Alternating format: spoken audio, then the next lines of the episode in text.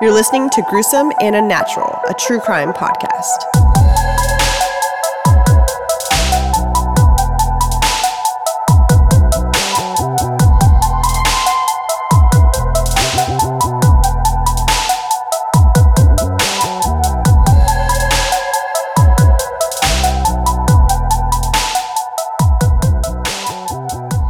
Welcome back to another episode of Gruesome and Unnatural. I'm Shelly. And I'm Eric, and this is episode 37.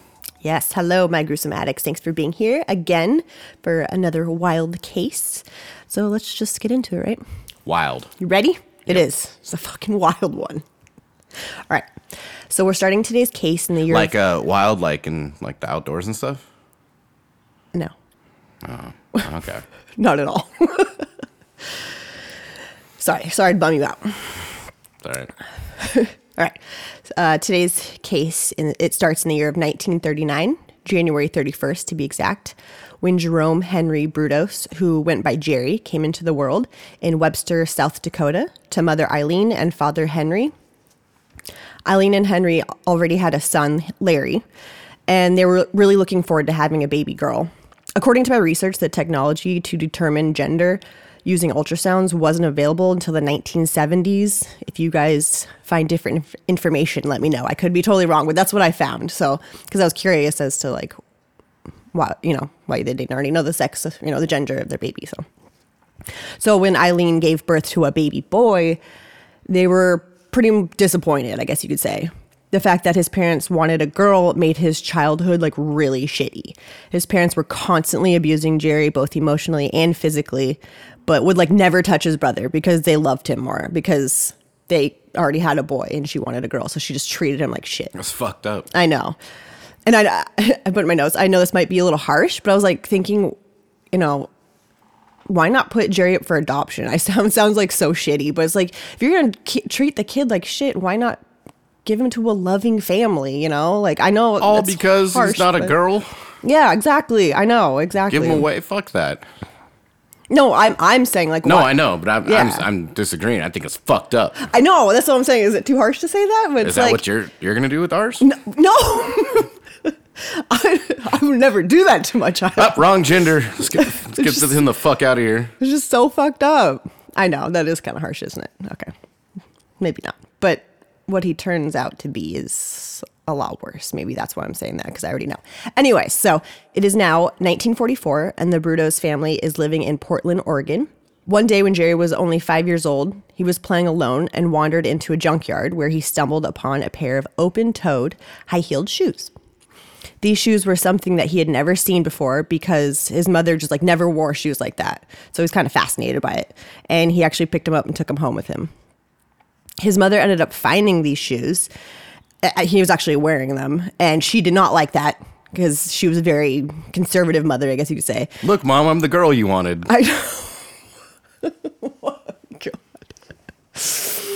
So she yelled at him. She's pissed off, and she ended up like burning them, so he couldn't wear them anymore. Eric. The family moves once again to Riverton, California, where Jerry is now in the first grade. His first grade teacher wore high heeled shoes, and Jerry noticed that she had like two extra pairs in the classroom. So when she wasn't paying attention, he attempted to steal a pair. But when another kid saw him doing this, he told the, he told the teacher, and Jerry just ran out of the classroom because he was so embarrassed. Just give the kid the pumps. I know, man. Just let him wear the shoes. In second grade, Jerry became ill with the measles, sore throats, swollen glands, and laryngitis. He suffered from reoccurring headaches, leading to his blurry vision. So his teachers thought maybe he needed to wear glasses to help with the headaches. He did end up getting a pair of glasses, even though the doctor didn't believe that they would help, and they didn't. So it's like it was that was pointless. He actually ended up failing the second grade. Uh, the family once again moved back to Oregon to Grants Pass when Jerry was eight years old. While living there, he made friends with one of the neighborhood boys, and he would go over to his house quite often.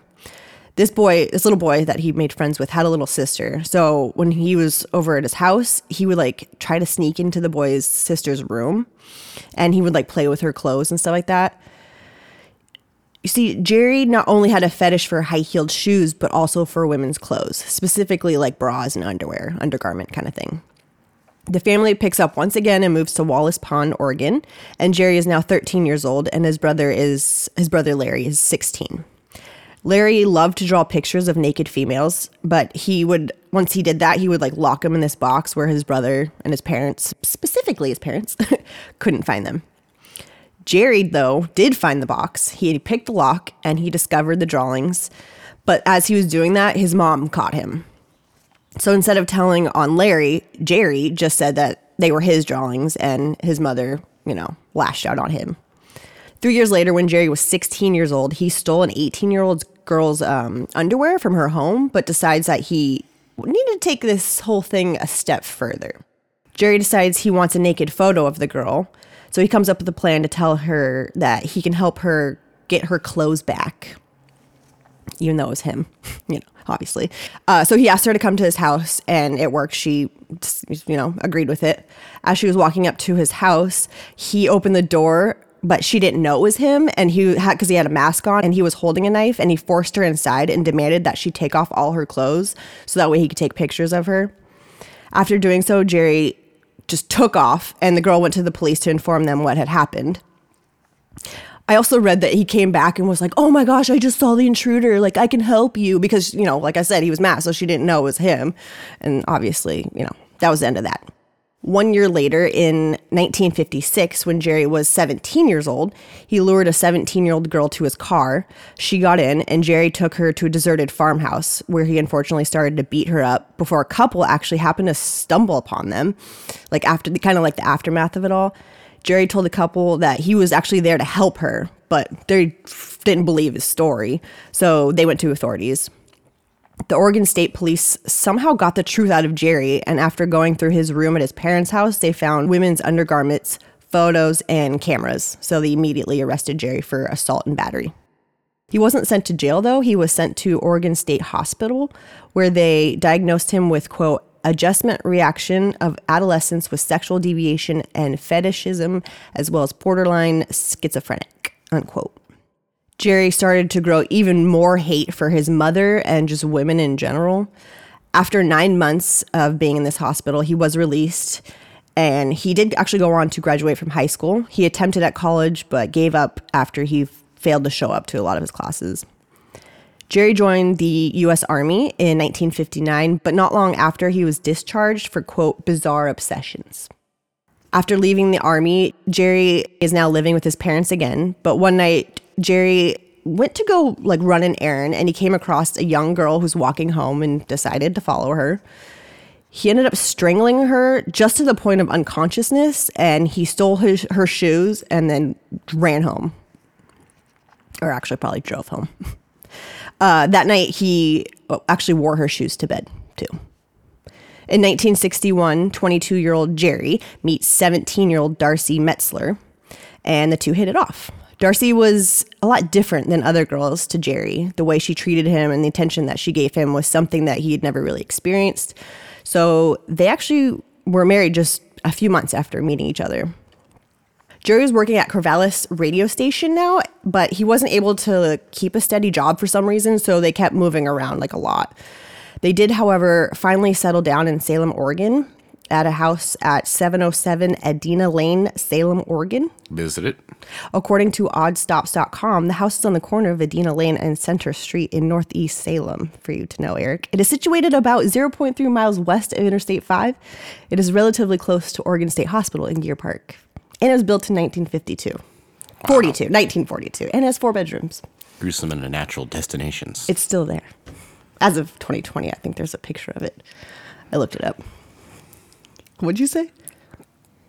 Gruesome and natural destinations. we should make that. Yeah. We're gonna make that a thing. Okay, so Jerry is now employed as a electrician, and Darcy had just given birth to their first child, Megan, who was born in 1962. Uh, a little while later, Darcy becomes pregnant again.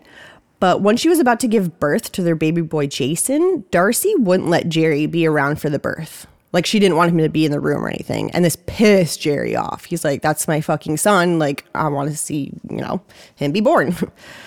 and so this pushed him even more to like go stalk women more and like, you know, do his usual stealing their clothes and shoes. He went as far as breaking into a woman's home to steal her shoes, but she woke up, so Jerry choked her until she was unconscious. He raped her, stole her shoes, and then ran out. This is where Jerry escalates his crimes. On January 26, 1968, Jerry was at home with his wife and two children when a 19 year old woman by the name of Linda Slawson was going door to door selling encyclopedias. When I read that, it totally reminded me of Friends when everyone that dude's going around selling it and Joey's home by himself. And then the whole rest of the episode, he talks about all Yeah. things that are only that letter. Yeah. Sorry. I'm obsessed with that show.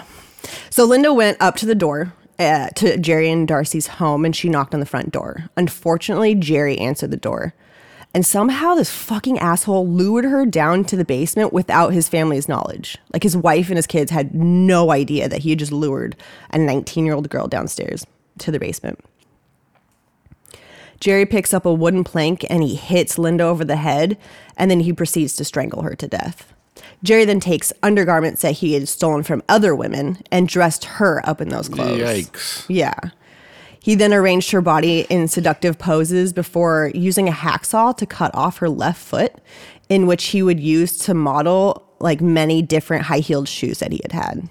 How fucking crazy is that? What a psycho. Taking a little past the mannequins, huh? Yes, definitely. Definitely. He would actually keep the foot in the freezer when not using it to model like shoes and everything so God. he can preserve it. Yeah. Ugh, so disgusting. Later that night, I'm assuming when um, his family was all, you know, in bed, he put her body in his car and drove to Willamette River where he dumped her body over the bridge. 10 months later, on November 26, 1968, 23 year old Jan Whitney was on Interstate 5 between Salem and Albany in Oregon when her car broke down. Jerry just happened to be driving by, so he stopped and offered to drive her to his house where he could call for a tow truck. There was one source that I read that he like was pretending to be like an officer or something. and That's why maybe she trusted him a little bit more because she did accept the offer. And although, like, while she was in the car, uh, I'm assuming Jerry had stopped at some point and he strangled her and then proceeded to rape her. He brought her body to his garage where he had like these pulleys hanging from the ceiling and he hung her up on it. He would then dress her in different clothes and take pictures of her as well as having sex with her lifeless body. This guy's just fucking disgusting. He cut off one of her breasts, in which he made like a resin mold of it. After several days of keeping her in the garage, he tied her to a piece of railroad iron and drove back to the Willamette River where he dumped Linda's body. Jerry threw Jan's body into the river along with Linda's rotting foot, the one that he was using to model. It started rotting, so he had to get rid of it. Just four months after Jan's murder on March 27th, 1969, Jerry dressed himself in women's clothes and then he went to the parking lot of a department store where he came across 18 year old Karen Sprinker. Jerry put a gun to her head and demanded she get into his car. He drove her to his house where he made her dress in the undergarments that he had, again, had stolen from other women and made her pose while he took pictures. Jerry then raped her and strangled her by using the pulley, like I said, that he had in his garage. He had sex with her lifeless body for days and then cut off both of her breasts and again made molds of them. Jerry then tied her to a six cylinder engine with nylon cord and drove her to Willamette River and threw her in. Like, it's like not the first car part that he uses to like tie. I don't, it's so weird. I don't know why he's using all these car, like car parts. So they sink. Yeah, I guess. Yeah, I guess that's true. Yeah, because yeah. Not even a month. Not even a month later, on April 21st, 1969, 24-year-old Sharon Wood was almost abducted by Jerry at gunpoint, but she made an escape from him, and uh, we're gonna play a little clip so you can hear her story because it's wild. So it was beautiful spring day. It was one of those days in April, a rare Portland day where you didn't need a coat. And I um, had dropped my children off at the sitter, and then I went to work. And I worked all day. And when I couldn't find my keys after a day of work, I asked uh, my work study student Alex if he could just cover for me. I was going to run down to that garage and see maybe I'd left my keys in the car. So here I am, not knowing for sure where I'm going because I can't remember what floor I'm supposed to be on. As I'm changing my mind about, oh, I'm down here, no, I'm upstairs, no, I'm down here, no, I'm upstairs. So I'm turning, my body's turning, and suddenly I realize there's somebody behind me and they're turning every time I turn. I haven't seen this person, I just feel this presence, and then I feel a tap on my shoulder. And what I remember is um, him saying, ma'am. And he said something like, you too, like he's lost too. So I was, I was off like a shot. I was like, I'm going for the daylight. And then he pulled a gun and pointed the gun at me and said, If you don't scream, I won't shoot you. I just started screaming. I started backing up. He came at me, and then he got his arm around my neck, and somehow his thumb got in my mouth, and I bit down so hard. And then I didn't even know I had what you call fear paralysis. That's when your jaw locks and you just can't move. And he's much bigger than I am. I always call him an army tank of a man. He was kind of scary looking. But there we were, and I am biting, and I cannot let go. And we are going around and around and around. He grabbed my hair. I had very long hair, and he pulled me backwards and he beat my head against the concrete until my jaw would relax because it would not relax. That was it. He jumped up, ran off, and then I'm laying there dazed. And then he comes back uh, to retrieve his gun.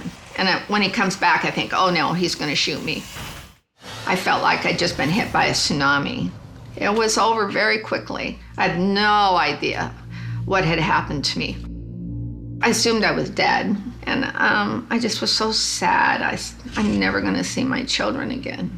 But you don't really have time to think about it. It's like throwing a match on kerosene. You know, it just goes off, and you're there, and you're fighting the fire to save your life. You have no other feelings or no other thoughts but surviving. The next day, April 22nd, 1969, Jerry once again attempted to abduct 15 year old Gloria Jean Smith, but failed to do so, thankfully. Just one day later, on April 23rd, 22 year old Linda Salee was walking in the mall parking lot, and Jerry was more determined than ever to get his next victim because these two just, you know, got away from him.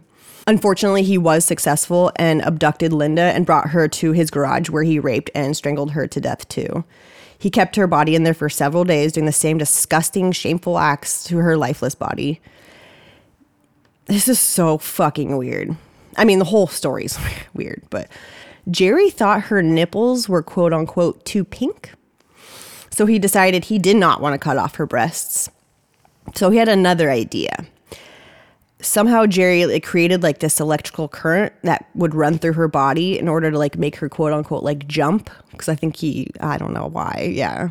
Yeah he just wanted to see her like j- like jolt back to life or something. I don't know exactly but but nothing happened. There was no result out of that.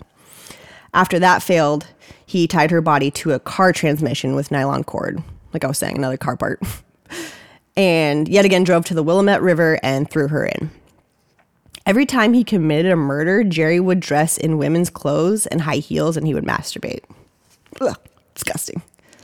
May of 1969, a local fisherman noticed a body in the Long Tom River and contacted authorities. The body was that of Linda Salee's. Two days after the discovery of her body, just 50 feet away from where she had been found, Karen Sprinker's body was found. If you remember, Jerry cut off both of her breasts. So when they found her, uh, where her you know breasts were supposed to be, she, he'd actually put a bra on her and then like stuffed brown paper towels in there. I have no idea what the freaking purpose of that is.